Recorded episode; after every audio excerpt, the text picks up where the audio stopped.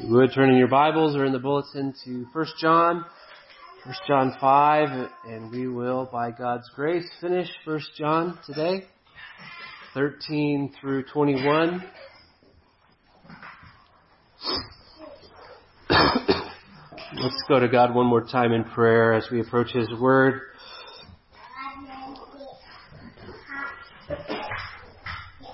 Our God, you are the God of truth. Indeed, you are the truth. A fellowship with you is fellowship with the truth. We have not found you. We have not sought you like treasure hunters who will scale mountains or dig deep into mountains to find the object of their affection, but you have revealed yourself to us. The Lord Jesus, the Son of God, has come and He has made you known to us. He has brought us into fellowship with the truth in life that we might become partakers of truth and life. Keep our path, we ask. Do not let us waver to the right or to the left. Lead us not into temptation, but deliver us from the evil one. For we are confident you will bring to completion that which you began in us. And may our joy be complete in our fellowship with you, Father, Son, and Holy Spirit and with your dear children. In Christ we ask. Amen. Let's stand for the reading of God's holy word. 1 John chapter 5 verses 13 through 21. I write these things to you who believe in the name of the Son of God that you may know that you have eternal life. And this is the confidence that we have toward him, that if we ask anything according to his will, he hears us. And if we know that He hears us in whatever we ask, we know that we have the requests that we have asked of Him. If anyone sees his brother committing a sin not leading to death, he shall ask, and God will give him life. To those who commit sins that do not lead to death, there is a sin that leads to death. I do not say that one should pray for that. All wrongdoing is sin, but there is sin that does not lead to death. We know that everyone who has been born of God does not keep on sinning, but he who was born of God protects him, and the evil one does not touch him. We know that we are from God, and the whole world lies in the power of the evil one.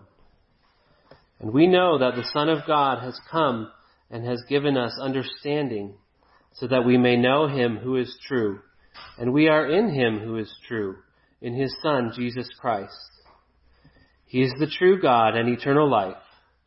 Little children, keep yourselves from idols. Amen. This is God's holy word. You may be seated.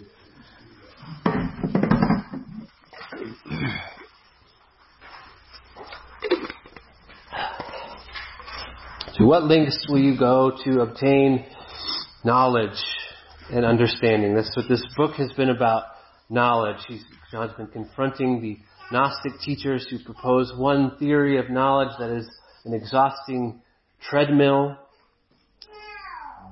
Job in chapter 28 verse 9, which by God's grace we'll begin studying Job in January. Job says, Man puts his hand to the flinty rock and overturns mountains by the roots um, to find precious gems and metals. But where can wisdom and understanding be found? To what lengths will we go to find knowledge and understanding? The evil one, the serpent, enticed Eve with knowledge. The false teachers in John's own time were enticing the people with a form of knowledge. We are also offered higher forms of knowledge through self-enlightenment and in the garden, the result was the loss of fellowship with God and the loss of true knowledge and understanding, and ultimately the loss of access to the tree of life. John has made it plain that true knowledge is ultimately revealed, not found. He said in our passage last week, if we'll listen to the testimony of men, how much more should we listen to the testimony of God? And he says, this is his testimony. This is God's testimony that God gave us eternal life And this life is in His Son. Whoever has the Son has life. Whoever does not have the Son does not have life. This is perhaps the highest piece of knowledge that we can attain that we know that we have eternal life. And that that life comes through faith in the Son of God. And this is, this is what John says here in verse 13. I write these things. He explains why he writes to you who believe in the name of the Son of God, that you may know that you have eternal life. This, in this, this final passage, he turns to reveal in, in what we possess and proclaim the ways in which the knowledge of eternal life is both expressed and confirmed um, in the present. Eternal life is in Christ, and we, eternal life is just not everlasting life, but it is life in the eternal one. So how is that manifested in our lives is the question we deal with today. And there's four basic ways here that he has that the knowledge of eternal life that we possess by faith in the Son of God is both expressed and confirmed in our lives. The first of those is prayer. So point number one, if you're taking notes, God hears our prayers. In verse 14, and this is the confidence we have toward Him. that if we ask anything according to His will, He hears us. Believers know that we come into the presence of God and we come to a personal God with confidence that He hears our prayers. My wife has come to realize uh, that I don't always acknowledge her requests. She may ask me to get a cup of water while I'm up from the couch, and I'll just turn around and walk away, and she may assume that I, I'm just going to do what she said. She's also come to the realization that half the time I'm in outer space and I may not have heard her at all. We don't have to guess with God. God hears our prayers, our requests. And He not only hears our requests, but He receives our requests. He knows our needs and our desires, and our needs and desires are in the presence of transcendence. In verse uh, 15 it says, And if we know that He hears us in whatever we ask, we know that we have the requests that we have asked of Him. Notice he, he doesn't say we have the answers. We have the requests that we've asked of Him. In other words, we're confident that our, our, our requests are not lost and unseen in some, some file room in the angelic bureau of prayers. They arrive before the throne of God. And indeed, they're in the mind and, and heart and hands of the Father to do with them as He wills.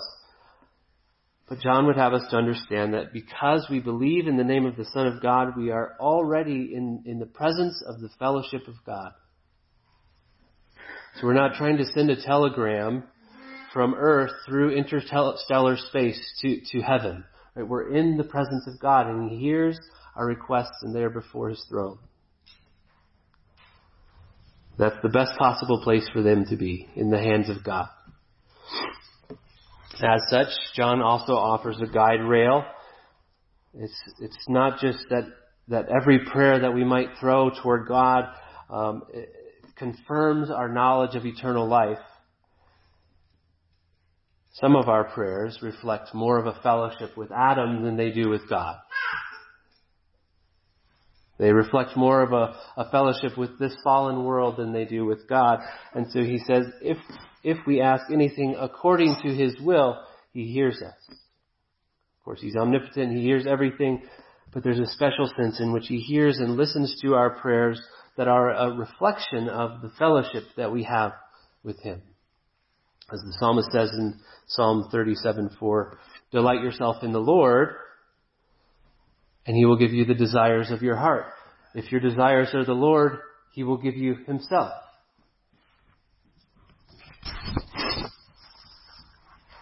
John now turns this concept of prayer from the horizontal plane, uh, or from the vertical plane to the horizontal plane. It's no surprise, as we've gone through 1 John, love, fellowship has been both horizontal and vertical. And the same is true with this, this aspect of prayer. Verse 16, if anyone sees his brother committing a sin not leading to death, he shall ask, and God will give him life. Uh, I'll be honest with you, it hit me this week that this concept is something I have not thought nearly enough about. That, that brotherhood, Christian brotherhood requires restorative intercession. The, the verb here is, is imperatival in sense he, he shall ask God.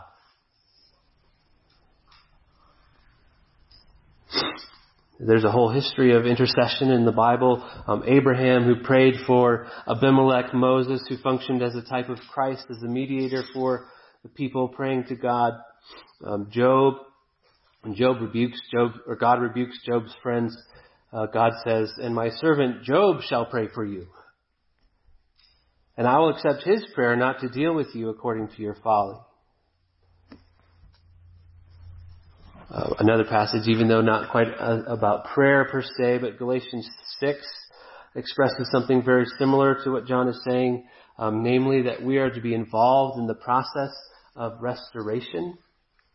Galatians 6:1, brothers, if anyone is caught in any transgression, you who are spiritual should restore him in a spirit of gentleness. Keep watch on yourself, lest you too be tempted. So it is true that genuine believers, uh, born again believers, can be caught for a time in grievous sin. And, and such sin, if we're born again, will not sever our fellowship with God, but it will inevitably strain our fellowship with Him. I always appreciate the Westminster Confession on this in chapter 17, second, uh, section 3.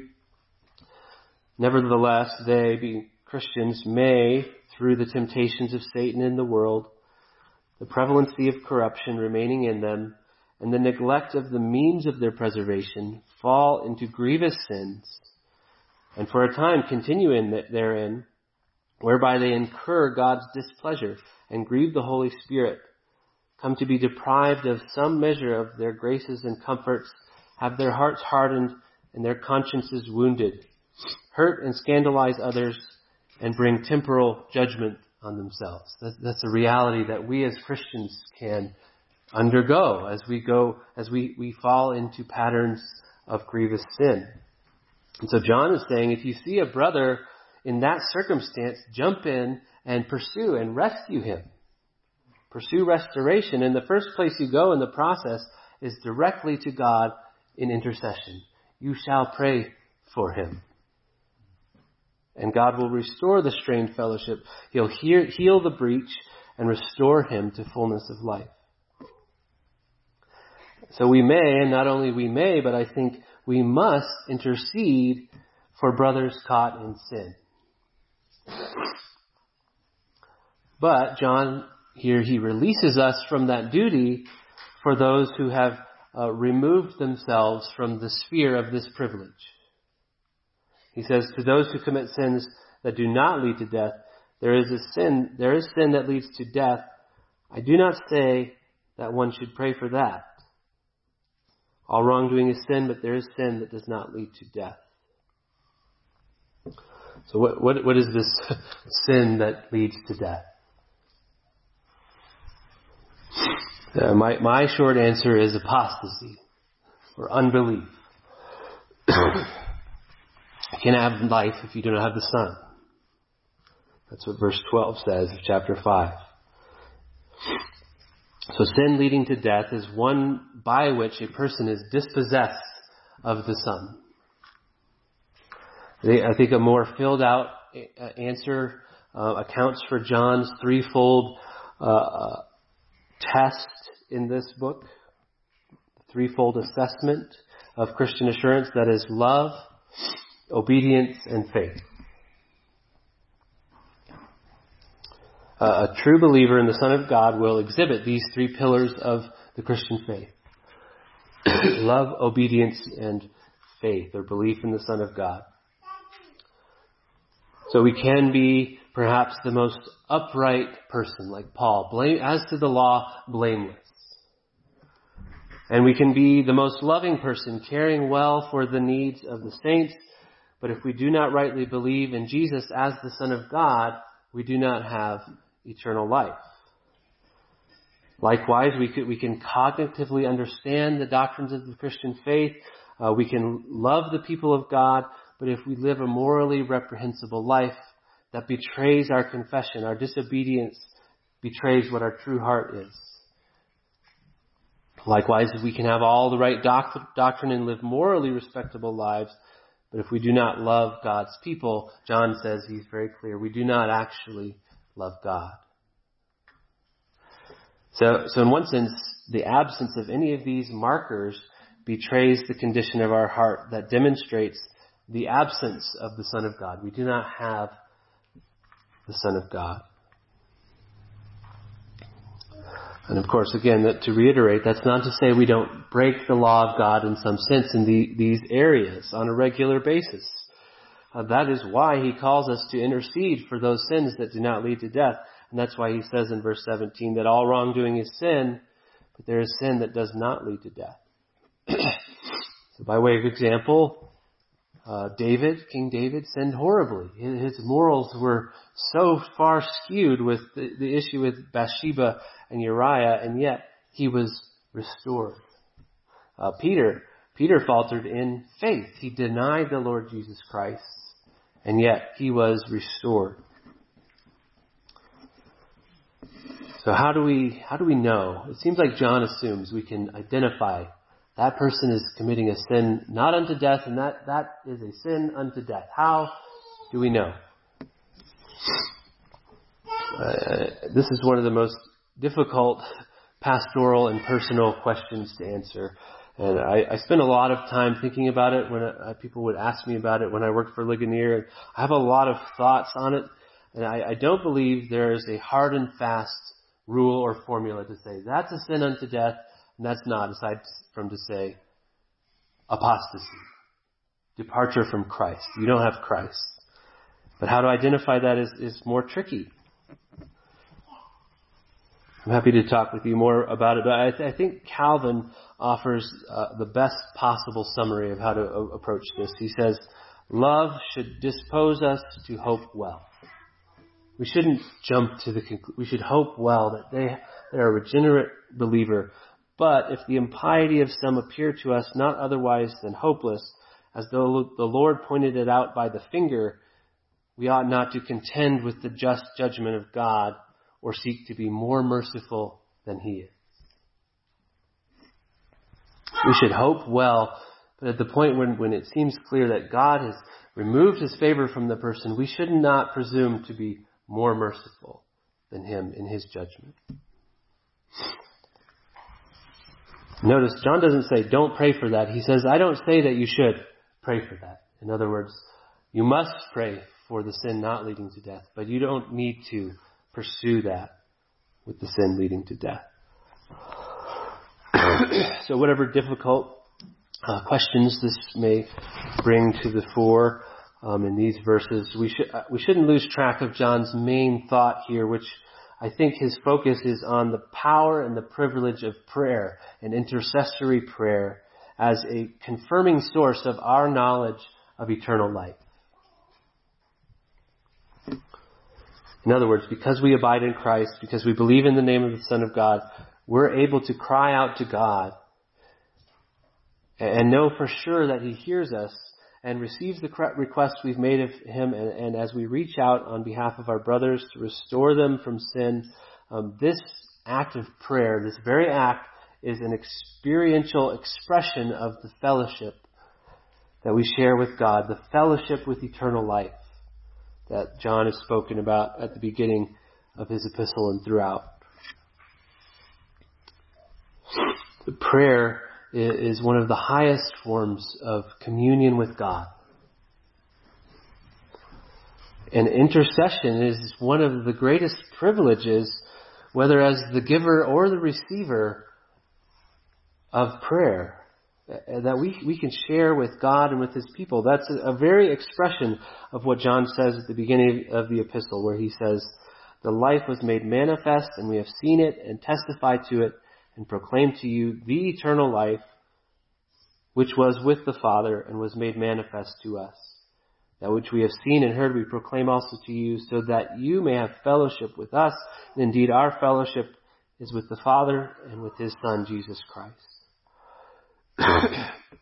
So we can follow in the in, in what the writer to the Hebrews says in chapter 4 that since we have a great high priest, since we, we, we're connected with Christ, who has passed through the heavens, Jesus, the Son of God, let us then with confidence draw near to the throne of grace that we may receive mercy and find grace to help in time of need.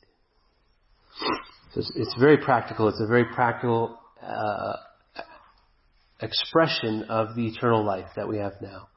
We can pray to God and He'll hear us. The second way knowledge of eternal life in God is expressed and confirmed. Uh, second point here that God protects His children. God protects His children. So we might say kind of like this whole sin leading to death business is, is freaking me out. It's unnerving it. And John has made a point of how serious this whole issue is. And at the very end of his book, he says, keep yourselves from idols. He's talked throughout about the deception of the Antichrist. He's called us throughout to, to abide, abide, abide. So this is serious. And so what confidence do I have that eternal life is for me actually eternal?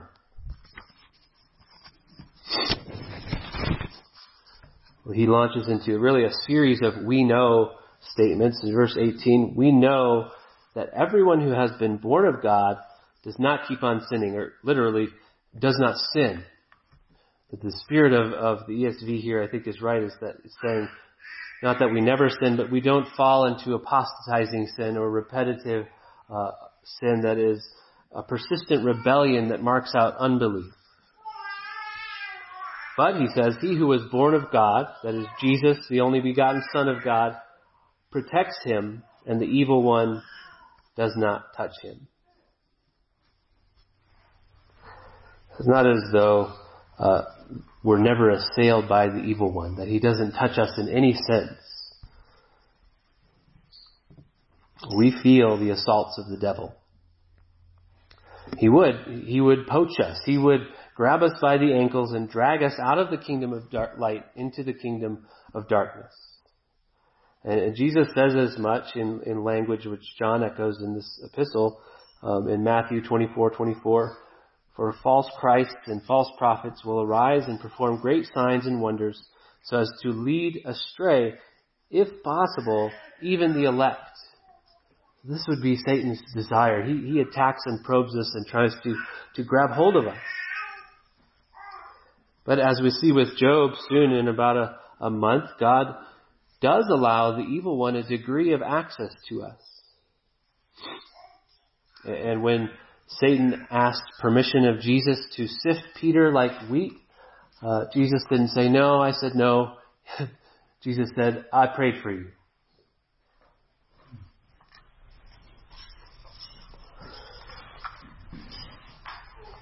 The idea, I, instead, I think, is, is, as Calvin put it, that the children of God ward off the strokes of Satan by the shield of faith so that they do not penetrate to the heart. Hence, spiritual life is never extinguished in them. None of the flaming darts of the evil one will ever strike the, the vitals of our faith. We have that promise. Jesus makes the same promise in John 10, 28 through 30. I give them eternal life and they will never perish and no one will snatch them out of my hand.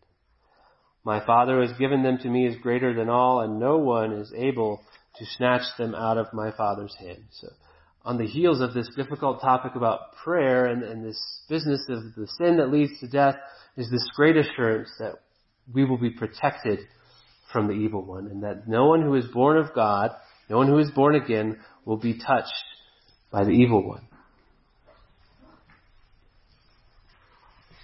So eternal life truly is eternal. It begins now and it will be preserved. So we can look to our own faith in the preservation of our faith as an expression and a confirmation of the presence of eternal life, even now.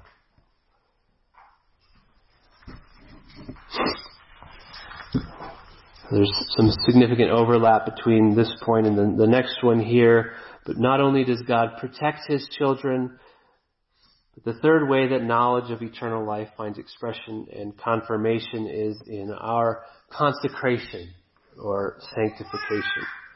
And that's the third point is that God consecrates His children. He says in 19, we know that we are from God and the whole world lies in the power of the evil one. There's, a clear divide here. The children of God are distinguished from the devil's world.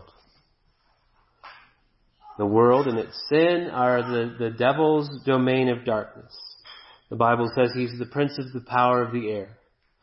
It says that he is the spirit that is at work in the sons of disobedience.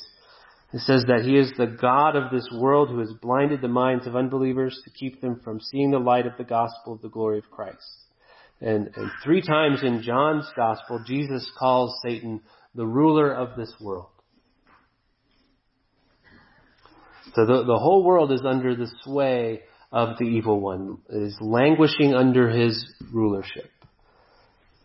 But we, there's this contrast here. We are from God. We have been set apart, consecrated by God. As Israel in Canaan, as children of the Father in the midst of the devil's family, we have been pulled apart and set, set apart by God. uh, speaking of intercession, if you want to turn here, uh, Jesus himself intercedes on our behalf in John 17. I think this is really relevant to this idea of consecration from the world. John 17, 9 through 21.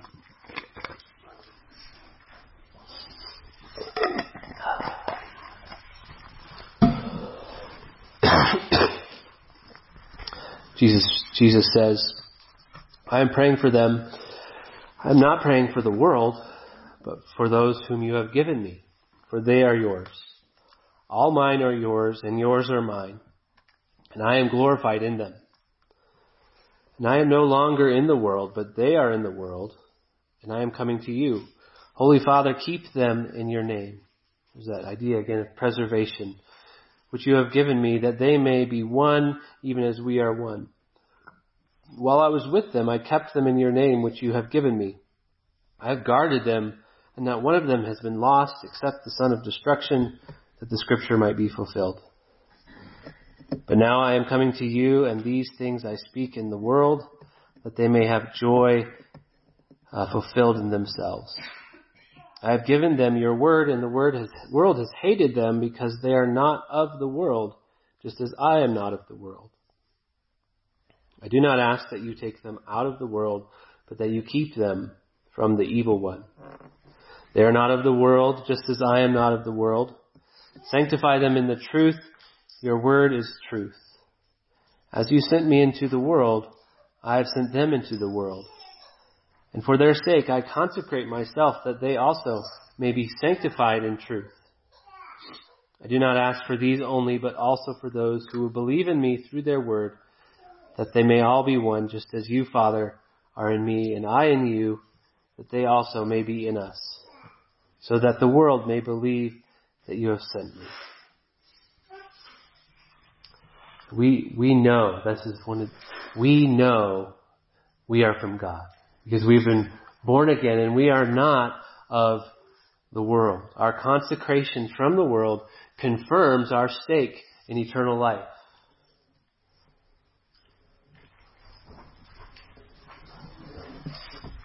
Another writing of John, Revelation 21, 8 through 6, highlights this quite clearly. He says, and he said to me, it is done. I'm the Alpha and the Omega, the beginning and the end. To the thirsty I will give from the spring of the water of life without payment.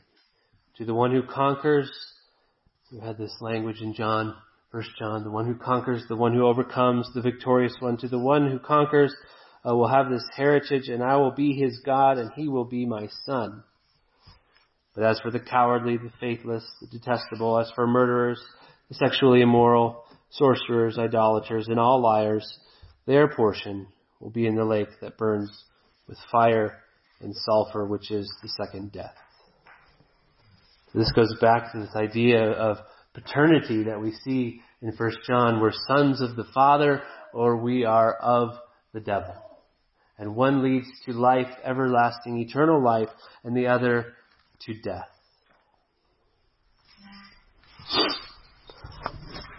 The fourth way now that knowledge of eternal life is expressed and confirmed is that God has revealed himself to us. He's made himself known. God has revealed himself to us.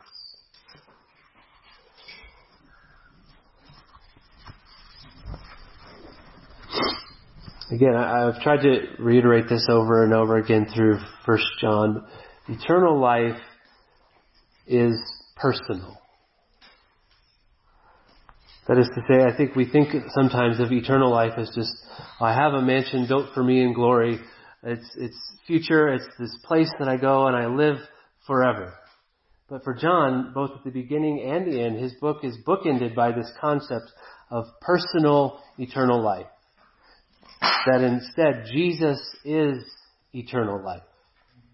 Uh, in, in chapter 1 verse 2, he says, The life was made manifest and we have seen it and testified to it and proclaimed to you the eternal life which was with the Father. Jesus was with the Father. He is the eternal life and he's been made manifest to us. And he ends now on the same note. Jesus Christ is God and he is eternal life in himself, in his person. Uh, verse 20, and we know that the Son of God has come and has given us understanding so that we may know him who is true, and we are in him who is true, in his Son Jesus Christ. He is the true God and eternal life. Eternal life is personal. It is Jesus. I listened to an interview this week uh, which one person was was uh, somebody I would describe as an intelligent unbeliever, sympathetic to Christianity, and he was interviewing a Christian. And as this the, the interviewer uh, would present his thoughts about God, he would expound articulately in a rational way places he had arrived, essentially through philosophy and, and rationality. And he was mostly right, and, and over and over again, the, the Christian beautifully and faithfully kept putting the emphasis back on the personality of the Christian faith. The person of Jesus who came in time, lived, died, and was resurrected for us to, and to reveal God to us in time and history as a person to make salvation known. So as far as we can get, I think using our minds, uh, we cannot reason our way to God. Think of Aristotle, who got as far as the un, unmoved mover, right? It's close, but it's not close enough. And neither can we earn our way to God through merit. We, we cannot come to God by any other means than through a person.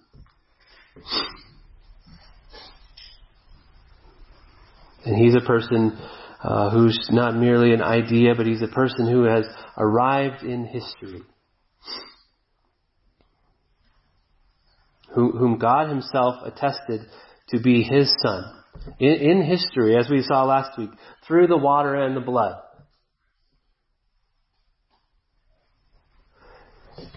We can get glimpses of the truth, like blind men fumbling in the dark, but we'll never have the truth apart from Him who is the truth.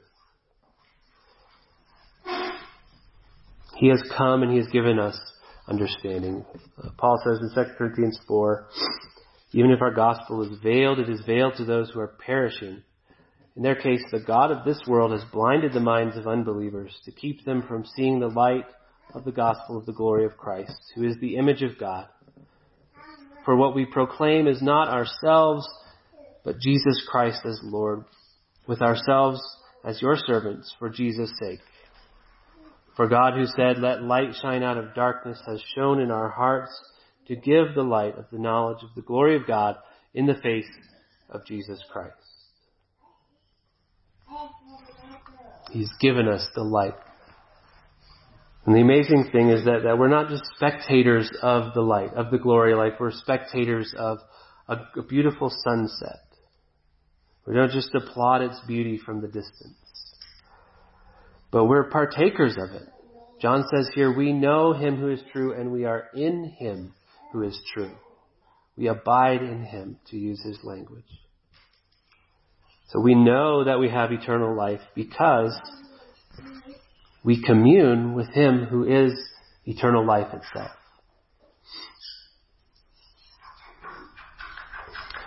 Therefore, he says, in one of the stranger, I'd say the second strangest ending to a book, that we we, we, we had Jonah before, which ends, and also much cattle. Uh, that was stranger, but this is, uh, it seems almost out of place.